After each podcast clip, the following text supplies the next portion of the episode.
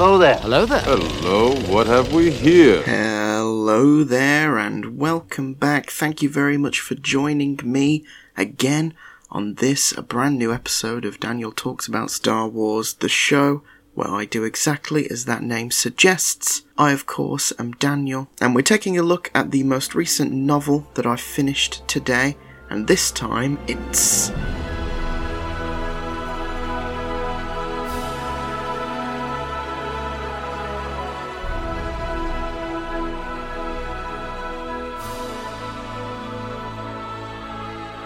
Last Shot, written by Daniel Jose Older. I'm not entirely sure what possessed me to really check out this book. I think after reading The Rising Storm and finishing uh, Victory's Price, those were both books that I was very much invested in, very much invested in The High Republic and the Alphabet Squadron series. You know, I was deeply involved in the stories and the characters of both of those books, and they were very intense and emotional experiences. So I think coming off the back of those two books, I just wanted something a bit fun, a bit light, and from what I'd heard from Daniel Jose Older's Last Shot story featuring Han and Lando in the main roles, you know, it sounded like the kind of thing for me at this moment in time, so I decided to check it out, and for the most part, I wasn't disappointed. This is by no means my favourite Star Wars book that I've ever read, but it still gave me enough of what I was looking for. I don't think this will be a particularly long review because I'm not interested really in exploring the plot too much uh, and ruining all of the uh, exciting beats that take place as I often do in my book reviews. What I really want to focus on are the characters, Han, Lando, and, and the sort of side characters around them because I think where this book excels is with the characterization of the two leads of Han Solo, of Lando Calrissian, and I think Daniel Jose Older does a phenomenal job of capturing both of those characters' voices. And not even in the way that they think and the dialogue, but even the way that he describes the way they move sometimes. Like, I could literally picture particularly Harrison Ford as well. Like just doing those things as as if they were on a screen in front of me.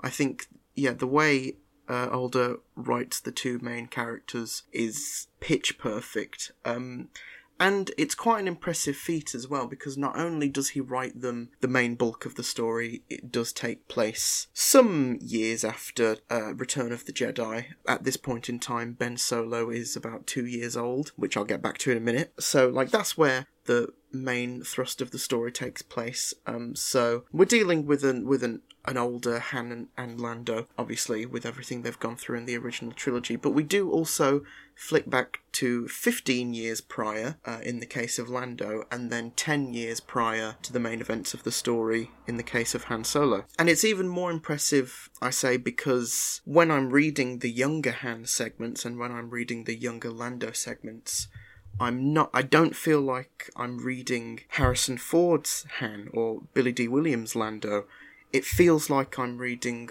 Alden Ehrenreich and Donald Glover, like respectively. And that was really interesting as well because they don't feel like totally different characters to their sort of modern day, if you want to call it, counterparts. You know, they still feel like the same characters, but just obviously as they are, younger, I again could hear the voices of like those younger actors that we see in Solo a Star Wars story in my head and, and like it was it just all came very naturally. Like there was no kind of moment where I was like, Oh, well, this is weird, like why Han suddenly is acting like this or this doesn't seem right or this is out of character. Like it all just worked.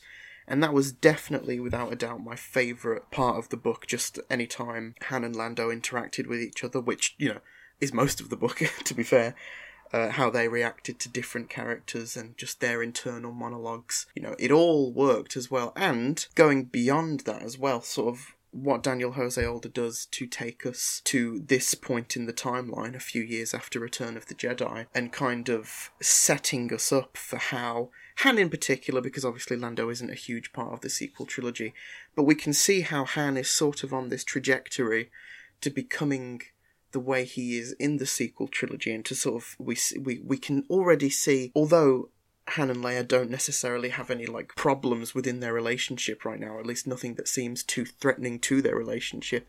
you can see how just little things will eventually contribute to the downfall of their relationship and their son and like that was all really interesting and like it's not in your face it's like look at look at Han's problems he's a terrible father he's a terrible husband.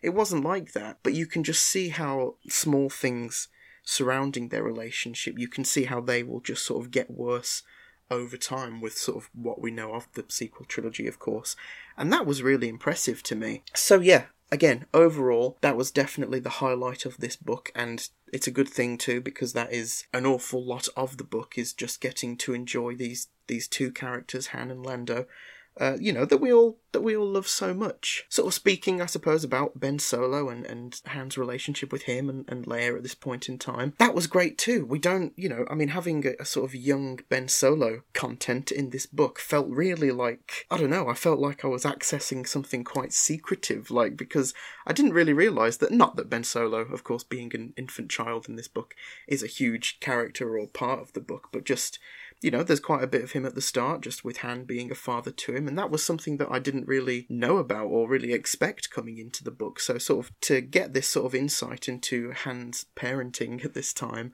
felt kind of special because yeah, it's just such a rarity. You know, with at this point in time in the canon, you know, there are so little stories that fill out that time between the original trilogy and the sequel trilogy. It does feel like still we are missing so much of that relationship. Um, so this felt very special to read.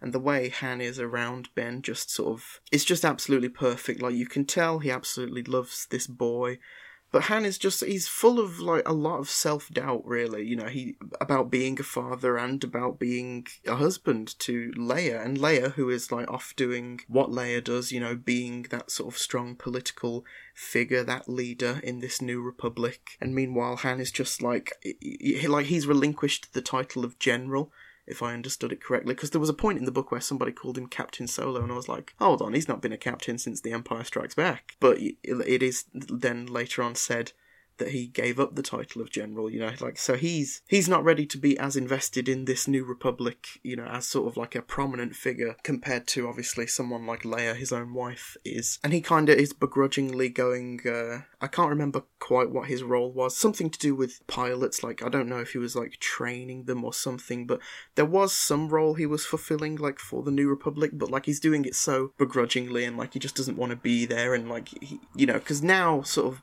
being part of this new government and trying to, you know, sort of steer the galaxy in a new direction is not exactly what he's used to. It's different when you're like these guerrilla fighters, you know, you're fighting for this rebellion, you know, that's what it was all about a few years ago, and now he doesn't quite know what to do with himself. So yeah, all the stuff with Han was like really interesting and, and there's plenty of moments throughout the book where he is quite vulnerable, and that felt nice, like that didn't feel like a betrayal of his character in any way because we are so used to be uh, to Han just being the cocky, smart guy. It felt really genuine and like a very natural progression of his character. And of course, as I mentioned earlier, you can see how these doubts, how, you know, even though he loves his son and he loves his wife, you can see how these doubts of his will eventually sort of lead, not single handedly lead to obviously what happens to Ben eventually and to the New Republic in general, but just how it contributes in, you know, whatever minor or potentially major way you might interpret that they will. But yeah, like it's just, yeah, it was just really expertly done. And like I said, just the absolute highlight of the book. It was such a joy reading these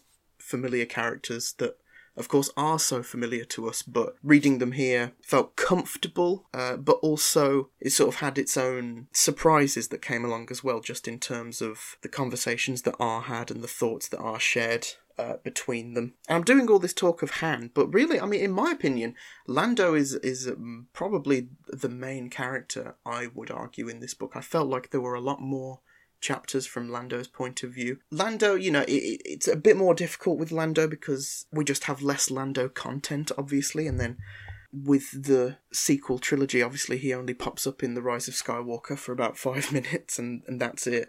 And from you know from that brief appearance, he doesn't really seem any different. So Lando's sort of main conflict throughout the book, or his like personal conflict, is him just trying to balance like his two personas almost. You know the sort of is he the hustler, the gambler that we're kind of more used to him being? Or is he the Lando that, you know, blew up the second Death Star? You know, he led that mission. And you know, that's kind of what he's juggling, and at the same time, he's opening himself up to this uh, new character by the name of Kaasha, um, who is a Twi'lek woman who Lando, you know, is in love with, and she is in love with him. Like they're exploring this relationship together. They have a bit of history, and actually, you know, their moments together are very sweet. Like Lando, much like uh, Han, has times where he's very vulnerable with Kaasha, and he reveals how he feels, and you know, he and he just has this different side to him that we're not used to seeing, which again was very refreshing.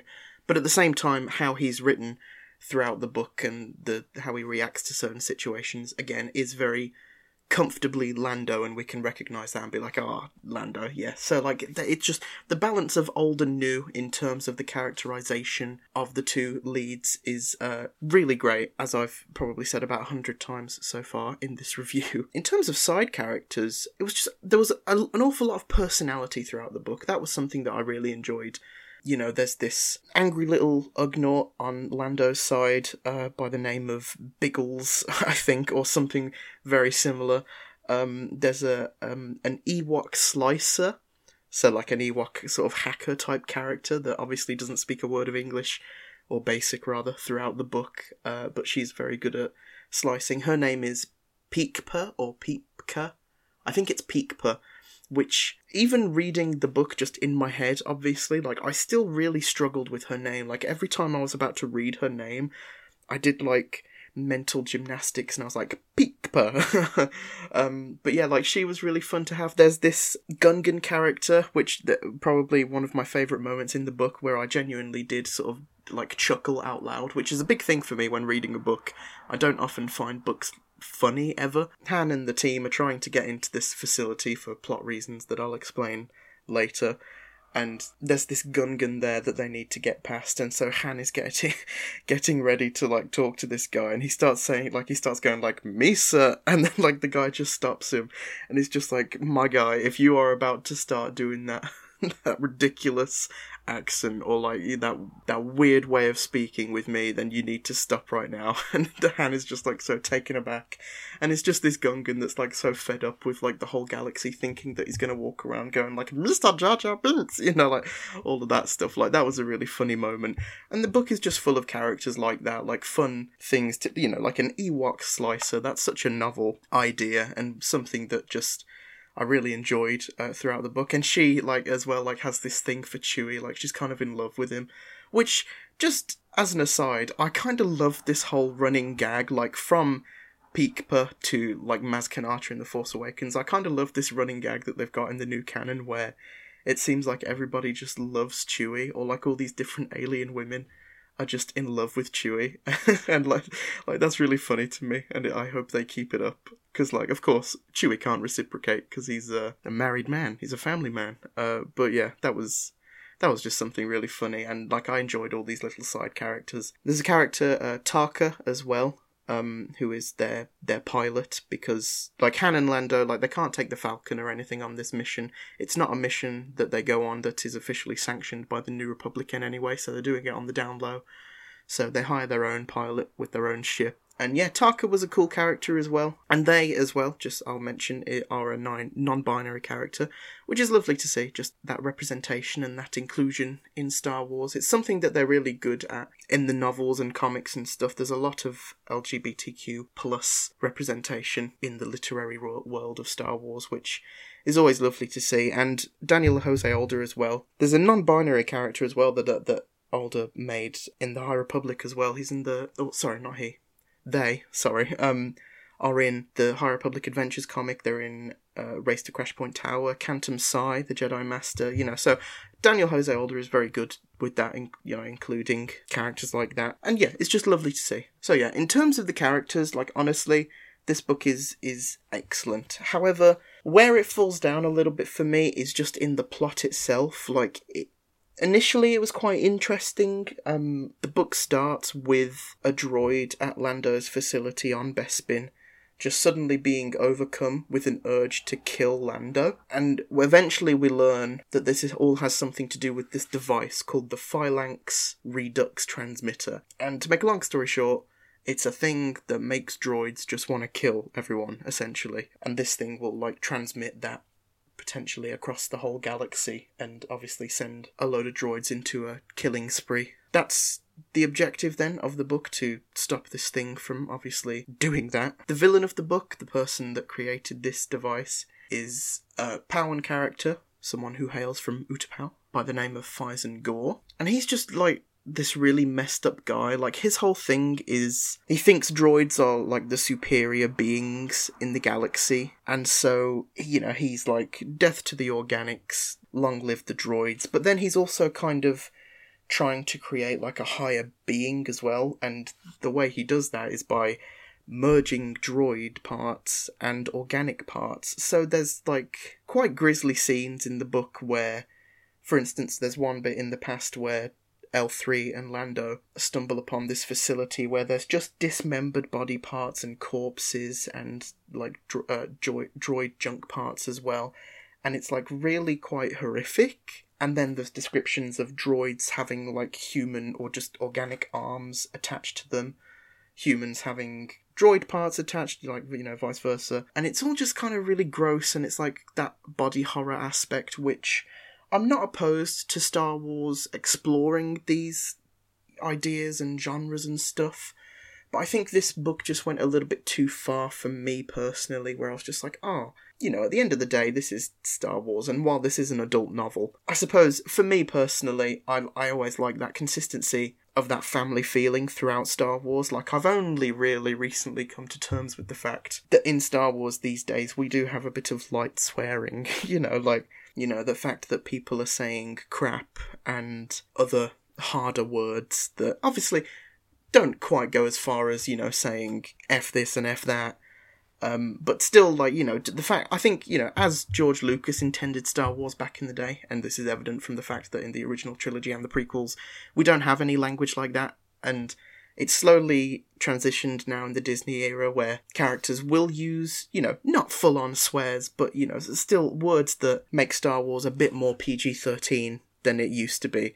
Uh, you know, I've only recently come to terms with that because it used to bother me quite a bit. I was like, oh no, Star Wars isn't like that. And there's an awful lot of that in this book as well, which, like, isn't a problem. I've sort of just gone off on a tangent now. My main issue was with the sort of violence and the horror aspect of the story uh, in this, you know, also, as well, this is a very sexually charged book. There's an awful lot of talk about sex and particularly young Han and young Lando, they're they're very horny. but again, I you know I don't really have a problem with that necessarily. You know, at the end of the day, as I said, this is an adult novel. This is not intended for children to read. But at the same time, I've said it. You know, I've made my thoughts clear. But yeah, so getting back to the plot. Sorry. So obviously, that's what it's all about. Han and Lando going off to stop this Fyzen Gor character, uh, someone who they have both had dealings with in the past, sort of mostly unbeknownst to them both, but they have had encounters with him and this Phalanx Redux, Redux Phalanx, Phalanx Redux transmitter. It's a bit of a mouthful. um, and that's why we have the flashback segments. Um, and I loved those bits as well. Those were always quite brief uh, and to be fair, just talking of uh, the pace of the book, it is a very brisk book. You know, it took me a while to get through just because I wasn't like 100% invested like I was with something like The Rising Storm, for example. Uh, but the chapters themselves were quite short, so it was e- easy to get through when I was reading it. And yeah, Lando's flashback segments take place 15 years before the main events of the book, and his are with L3. And it was lovely to see L3 again, actually. You know, she's a lot more reserved in this book than she is in Solo. Um, so I, you know, I, I did quite like her a lot. She was a lot more sincere.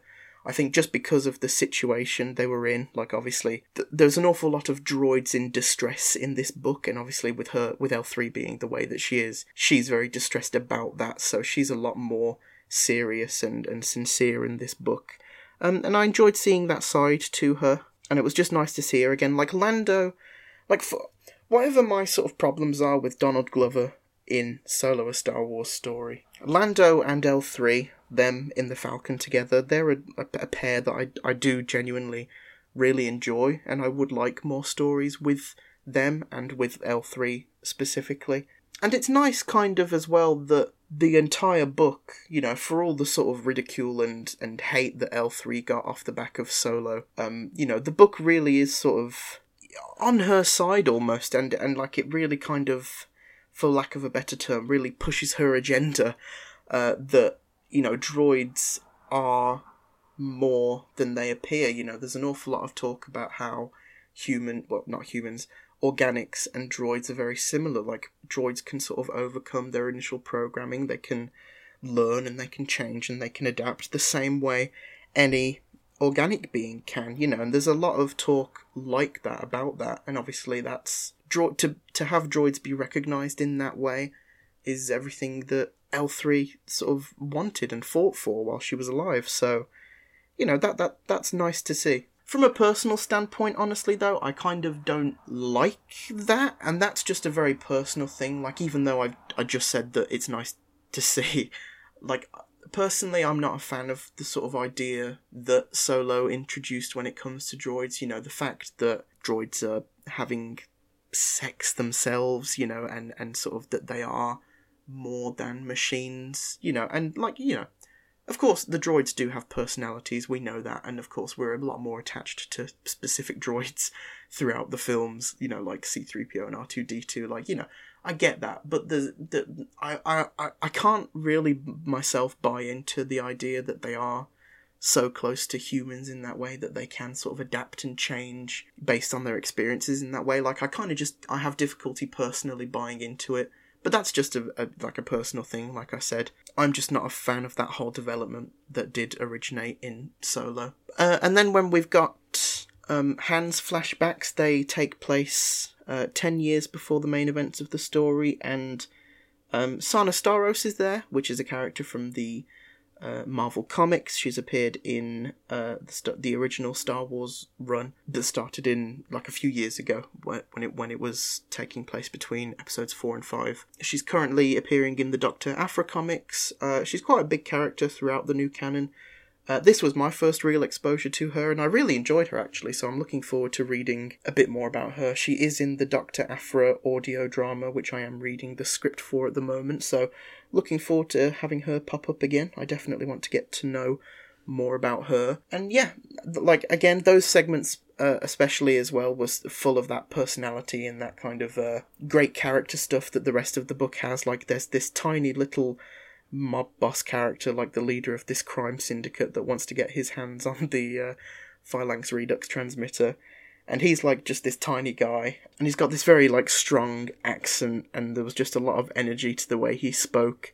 And I think something that helped with that is that even though I don't typically like this, Daniel Jose Older, he he does write dialogue phonetically. Like if a character like I can't remember the name of this tiny little mob boss character, but you know, a lot of his like every word that he spoke pretty much was like misspelt and, and like there was a lot of emphasis put on the way he says things and that just helped bring the characters to life. I, i've never encountered this before you know in, in a novel at least but like he wrote out even when chewie would growl like he'd write like roar like just a bunch of r's and, and like g's and a like you know just these random collections of letters to signify when Chewie was talking, whereas another book might just say, like, Chewie grumbled in uh, dissatisfaction. Like, he doesn't do that. He opts to literally spell out what these characters say phonetically. And it does, it, you know, even though, again, I wouldn't typically like that, it goes a long way in bringing the characters to life and sort of giving them their own unique voice throughout the novel.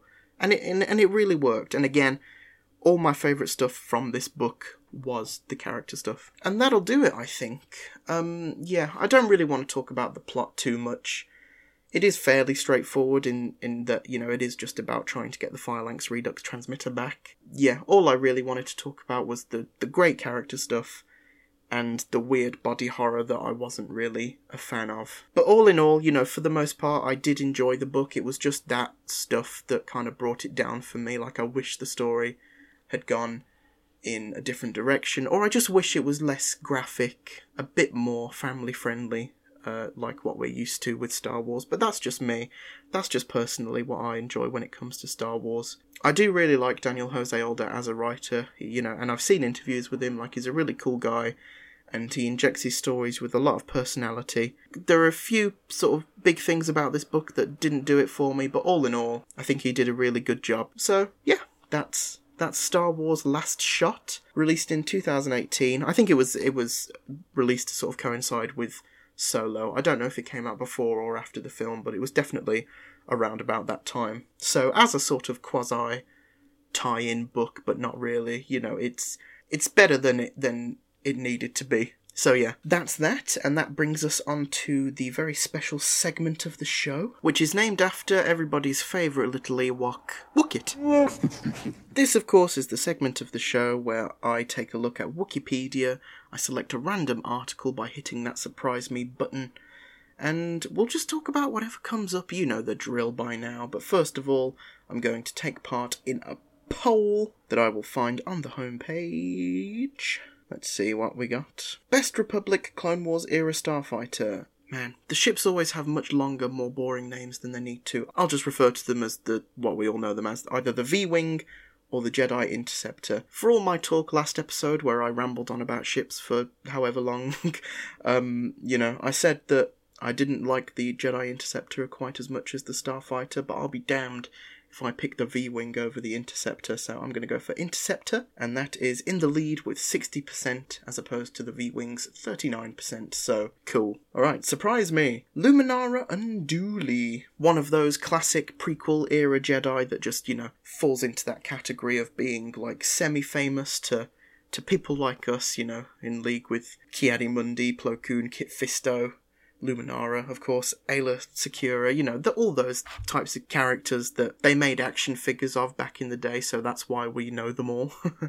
but Luminara, she was never my favourite personally, and she didn't get an awful lot of play in the Clone Wars series, so not a lot has been done to remedy my feelings towards her. You know, she's fine. Although she's one of those ones where, like, f- because of the Clone Wars, I kind of like her less. Like, not that I ever like sort of liked her that much at all, but uh, like when it comes to characters like Ki-Adi-Mundi, for example, like when you're a kid, you kind of just like all the Jedi because they're all in your head they're all good people. But you know, growing up and and now sort of seeing the Jedi of the prequel era for sort of how they're supposed to be uh, interpreted, which is you know deeply flawed. And then on top of that, you've got characters like Ki-Adi-Mundi, who the Clone Wars kind of ruined for me in a way. Like there's, I remember specific in the in the final episodes of season six of the Clone Wars where Yoda is having some freaky visions and he goes on his whole quest to learn to become a Force ghost. Essentially, like Ki-Adi-Mundi's there, like Yoda's going crazy, man. Like we need to do something about this, and like it's like no,